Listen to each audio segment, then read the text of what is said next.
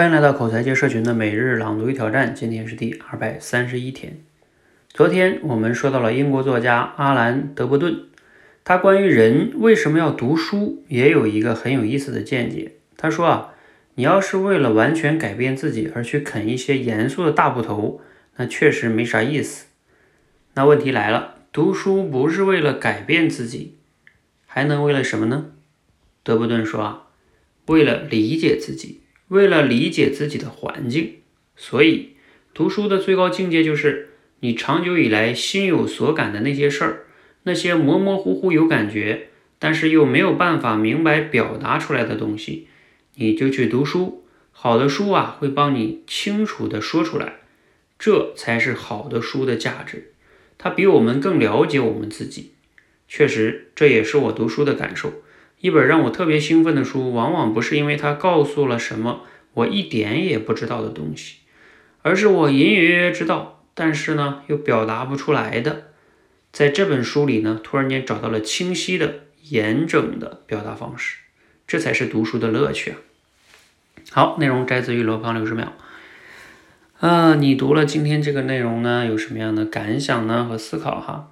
包括你想一想，你过去觉得那些对你来说好的那些书，是不是很大程度上符合他说的这个感受呢？呃，我觉得确实是哈，就是，嗯，尤其是那些我们读的，哎呀，一读就是津津有味儿，吧？可能停不下来的那些书，往往是这样的，你就感觉从这本书中，哎呀，说的太好了，说的就是我想说的，只是我自己说不明白，写不出来。而这本书呢，作者表达的淋漓尽致，那就是对你来说是太畅快了那种感觉哈。这样的书我曾经也确实对我来说，我也读到过很多本儿哈。比如说我印象最深刻的是说，大学的时候读古典老师的那本《拆掉思维里的墙》啊，啊，包括后来进入社会之后，前段时间比如说读那个什么尤瓦尔·赫拉利的什么《人类简史》啊，啊，包括前段时间看那个《认知觉醒》啊。啊，包括我前两天读的那个叫，呃，上游思维，其实它也是，嗯，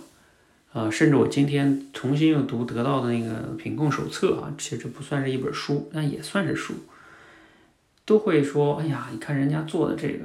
哎，就是我想要做的这种感觉，这个做的太对了。比如说像今天在得到那个品控手册里看到他讲使命跟愿景的区别。嗯，讲的很清晰明白，就是说，使命就是你要说明你这个组织、这个公司到底想解决个什么问题，嗯，然后呢，愿景就是你最终想要达成一个什么样的样子，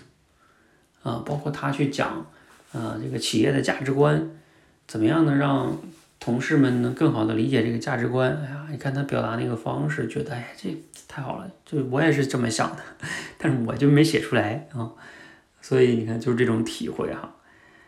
嗯，所以大家也可以想一想，看看你自己在过去的这种读书中，包括听课，其实有时候也算啊，都是别人表达了一些你想要表达没有表达清楚的，你感觉到知己的感觉哈，那就对了。所以我们去读书，有时候很多人说读不进去书啊，读书像像像很痛苦，那是因为你还没找到一个对的书，就像朋友一样哈。